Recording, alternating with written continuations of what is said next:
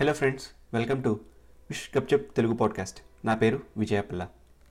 నా పాడ్కాస్ట్ని ఎంతగానో ఆదరిస్తున్న మీ అందరికీ చాలా thanks keep listening and keep encouraging మీరు నాతో డైరెక్ట్గా మాట్లాడాలనుకుంటే please message me on Instagram నేను యూజువల్గా విత్ ఇన్ వన్ టూ అవర్స్లో రెస్పాండ్ అవుతాను. మీరు నాతో మీ ఫీడ్బ్యాక్ షేర్ చేసుకుంటే నేను చాలా హ్యాపీగా ఫీల్ అవుతాను. అండ్ నా కంటెంట్ కూడా చాలా హెల్ప్ అవుతుంది. Please follow me on insta and Twitter email చేయాలనుకునే వాళ్ళు Gupchu podcast at Gmail dot కామ్కి email చేయవచ్చును. ఇవాల్టి కథ పేరు కింగ్ కోబ్రా. కమాన్ అసలు ఈ కోబ్రా కథ ఏంటో వినందాం. ప్రపంచం అంతా డబ్బు మీదనే నడుస్తుందని కొందరు నమ్ముతారు. కానీ కొంతమంది పవర్ని నమ్ముకుంటారు. పవర్ ఉంటే డబ్బు దానితో కావాల్సింది ఏదైనా కూడా ఈజీగా వస్తుందని చాలా నమ్ముతారు. ఇలానే పవర్ని నమ్ముకుని చిన్న వయసు నుండి నేరాలు చేస్తూ జనాలకి ఘోరాలు చూపిస్తూ నెమ్మ నెమ్మదిగా ఒక కింగ్డమ్ని స్థాపించుకున్న world's biggest don king cobra king కోబ్రాకి sixty years పైనే ఉంటాయి. అతను ఎలా ఉంటాడో చాలా కొద్ది మందికే తెలుసు. కానీ అతని పేరు పాకడం తెలిసిన పిల్లాడి దగ్గర నుండి నడవలేని ముసలివాళ్ళ దాకా అందరికీ తెలుసు. కింగ్ కోబ్రా ఫ్యామిలీ కూడా ఎలా ఉంటుందో ఎవ్వరికీ తెలియదు అంత పెద్ద మాఫియా డాన్ అయిన కోబ్రాకి శత్రువులు బాగానే ఉన్నారు. అతన్ని చంపడానికి వేసిన ప్లాన్స్ అన్నీ ఫెయిల్ అవుతూనే వస్తున్నాయి. పెద్ద పెద్ద బిజినెస్ మ్యాన్ కూడా అప్పులు పాలయ్యారు ప్లాన్స్ వేసి ఫెయిల్ అవ్వడం వల్ల. అతని ఫ్యామిలీ అంతా కూడా హైదరాబాద్లోనే ఉంటుంది. ఈ విషయం చాలా కొద్ది మందికి మాత్రమే తెలుసు. ఇలా ఉండగా ఒకరోజు కింగ్ కోబ్రా దారుణ హత్య. ప్రముఖ మాఫియా డాన్ కింగ్ కోబ్రాని దారుణంగా రోడ్డు మధ్యలో స్నైపర్ షాట్తో హతమార్చారు. అయితే ఎవరు ఎందుకు ఇలా చేశారని ఈ హత్య వెనుక కుట్ర గురించి మా టీవీ ఛానల్ వాళ్ళు వివరాలన్నీ సేకరిస్తున్నారు. న్యూస్ విని ఆనందంలో ఉన్నవాళ్ళు కొంతమంది బాధతో ఇంకొంతమంది దేశం అంతా వారి సుఖదుఖాల్ని పంచుకున్నారు. ఎవరు చేయించారో తెలియదు ఎవరు చంపారో తెలియదు కానీ స్పీడ్గా వెళ్తున్న కారులో నుండి షూట్ చేయాలంటే వాడు మామూలు స్నైపర్ అయి ఉండడని ఎక్స్పర్ట్స్ చెప్పసాగారు. అలా జరిగిన కొన్ని వారాల తర్వాత హైదరాబాద్ పాత బస్తీ ఏరియాలో హౌస్ అద్దెకు తీసుకోవడానికి ఒక ఫ్యామిలీ వచ్చింది. ఫ్యామిలీకి పెద్దయిన రామారావు గారు అతని భార్య సుజాతమ్మ వారి అబ్బాయి వేద. ఆ ఏరియా అంతా కూడా స్ట్రీట్ రౌడీస్ దగ్గర నుండి పెద్ద పెద్ద గూండాస్ అండర్లోనే ఉంటుంది. ఆ ఏరియాలో లేడీస్కి సెక్యూరిటీ లేదు జెంట్స్కి డిగ్నిటీ లేదు. అలాంటి ఏరియాలో గవర్నమెంట్ స్కూల్కి మ్యాథ్స్ టీచర్గా రామారావు వచ్చారు. అదే వీధిలో ఆకురౌడి అయిన మున్నాబాయ్ అందరినీ ఏడిపిస్తూ ఆట పెట్టిస్తూ ఉంటాడు. ఆడవాళ్ళ గురించి అమర్యాదగా మాట్లాడుతూ ప్రవర్తిస్తాడు. అయితే వీరి ఓనర్ అయిన సలీం అంకుల్ ఇంట్లో అందరికీ వార్నింగ్ ఇచ్చాడు. బయట ఎలాంటి గొడవలు జరిగినా బయటికి రావద్దని ఎవరితోనూ మాట్లాడవద్దని అంతా కాసేపు అయ్యాక అదే సర్దుకుంటుందని చెప్పారు. ఒక మిట్ట మధ్యాహ్నం రామారావు ఇంట్లో లేని రోజున ఒక అమ్మాయి ఆ వీధిలో పరిగెట్టుకుంటూ వచ్చి అందరింటి తలుపు తడుతూ కాపాడండి కాపాడండి అని అరుస్తోంది. జనమంతా కూడా తలుపులు వేసుకుని ఇంటి కిటికీలో నుండి చూస్తున్నారు.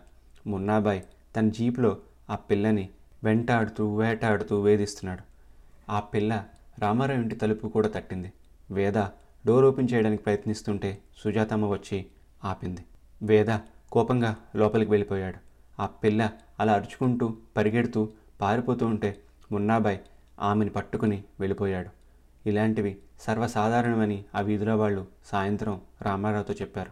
మరుసటి రోజు సుజాతమ్మ కళ్ళు తిరిగి పడిపోతే వేద వెంటనే ఇంటికి అంబులెన్స్ని పిలిపించాడు. అప్పుడు అంబులెన్స్ని రానివ్వకుండా మున్నాబాయి గ్యాంగ్ అడ్డుకుంది. వేద బయటికి వచ్చి మున్నా గ్యాంగ్ దగ్గరికి నడుచుకుంటూ వెళ్ళాడు.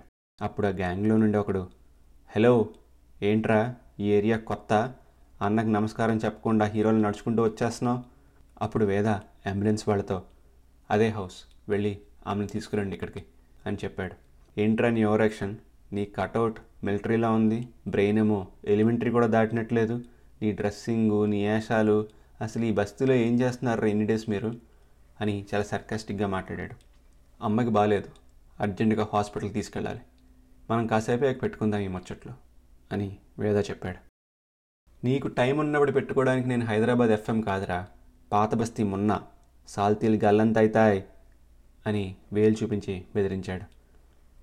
ఆ వీధిలో జనమంతా కూడా వేదా మున్నాల గొడవ చూస్తున్నారు. ఈలోగా అంబులెన్స్ వాళ్ళు సుజాతమ్మని అంబులెన్స్ ఎక్కిస్తున్నారు. మున్నాకి కోపం వచ్చి తన దగ్గర ఉన్న గన్ తీసి అరే నీకు మామూలుగా చెప్తే అర్థం కావడం లేదు కదా ఎవరిని అడిగి దాన్ని అంబులెన్స్ ఎక్కిస్తున్నారా?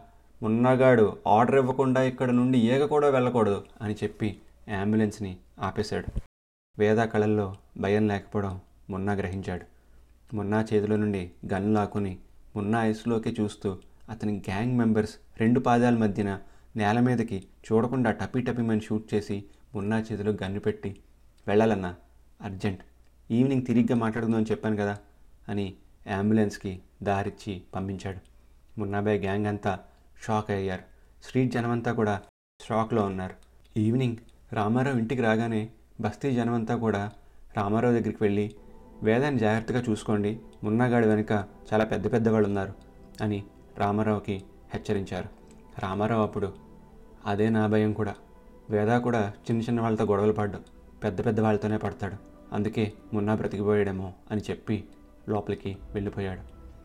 అది విన్న అందరూ ఆశ్చర్యపోయారు.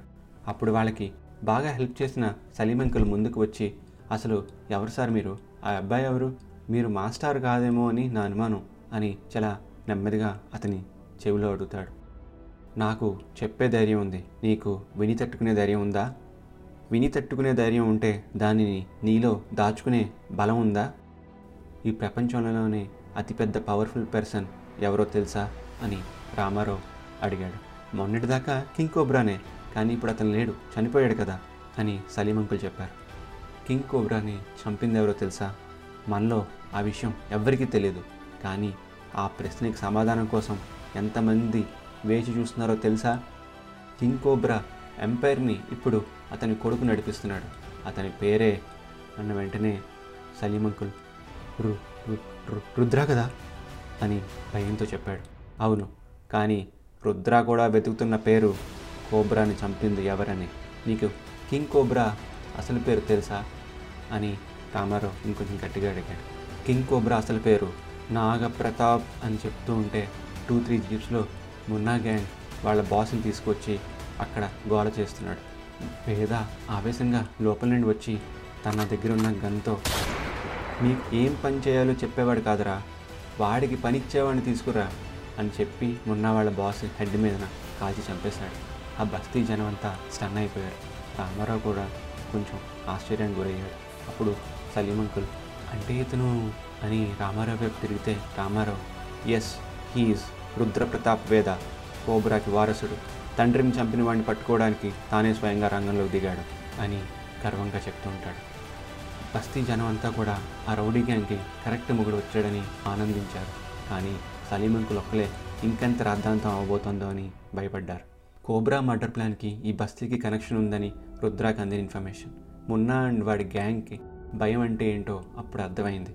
ఆ గ్యాంగ్ అంతా కూడా రుద్రా వైపే గన్ పాయింట్ చేసి పెట్టారు. రుద్రా మాత్రం గన్ తన పాకెట్లో పెట్టి సిగరెట్ నోట్లో పెట్టుకున్నాడు. అప్పుడు సలీమంకుల్ సిగరెట్ను వెలిగించారు. వెంటనే పెద్ద గాలి వచ్చి దుమ్ము ధూళి అంతా పైకి లేచింది. అందరూ సర్ప్రైజ్ అయ్యేలా హెలికాప్టర్ ఒకటి మున్నా గ్యాంగ్కి డయాగ్నల్గా వచ్చి గాలిలోనే ఆగింది. రుద్ర తన చెయ్యెత్తి వెళ్ళిపోండని సైగ చేస్తే హెలికాప్టర్ అక్కడి నుండి వెళ్ళిపోయింది. మున్నా అండ్ గ్యాంగ్ గన్స్ కిందకి దించి నీళ్ళం చేసినప్పుడు రుద్ర మున్నాని దగ్గరికి పిలిచాడు. మొన్న దగ్గరికి ఒబీడియంట్గా వచ్చి నిలబడ్డాడు. అప్పుడు రుద్ర నాకు చిన్న ఇన్ఫర్మేషన్ కావాలి. అది పైన కూర్చిన పెద్ద పెద్ద వాళ్ళకి తెలియకపోవచ్చు. అందుకే నేను ఇక్కడ దాకా వచ్చి నిన్ను అడుగుతున్నాను.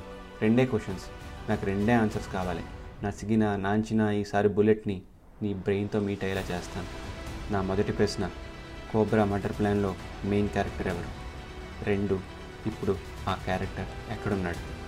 మూడే లెక్క పెడతాను అని చెప్పి ఒకటి బ్లాక్ ప్యాంథర్ అని విన్నాం సార్. అతనే ప్లాన్ చేశాడని అందరూ అనుకుంటున్నారు. మాకు తెలిసినంత వరకు.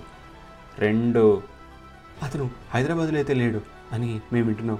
మేమంతా కూడా అతన్ని చూడలేదు. ముంబైలో ఉన్న మా గ్యాంగ్స్ వాళ్ళు కూడా అతన్ని చూడలేదు కానీ ఆర్డర్స్ తీసుకుంటూ ఉంటారు. మూడు నిజం సాబ్ నాకు ఎంతకన్నా తెలియదు ఇక్కడ నుండి మీకే పనిచేస్తాను మీకు కావాల్సిన ఇన్ఫర్మేషన్ ఇస్తాను. నన్ను వదిలేయండి సాబ్ అని ఏడ్చుకుంటూ రుద్ర కాళ్ళ మీద పడతాడు. రుద్ర చెయ్యెత్తి చిటికి వేస్తాడు. వెంటనే సప్సప్మని four Rolls Royce Cullinan SUVs వచ్చి ఆగుతాయి. అది ఎక్కి అతను బ్లాక్ ప్యాంథర్ గురించి తెలుసుకోవడానికి ప్రయత్నిస్తాడు. సో ఇదండి part one of king cobra. Part టూలో మనం అసలు బ్లాక్ ప్యాంథర్కి కింగ్ కోబ్రాకి గొడవ ఏంటి? కింగ్ కోబ్రా ఎలా పెద్దవాడయ్యాడు? రుద్ర అసలు బ్లాక్ ప్యాంథర్ని పట్టుకున్నాడా లేదా అనేది విందాం. మరి అప్పటిదాకా గప్చుప్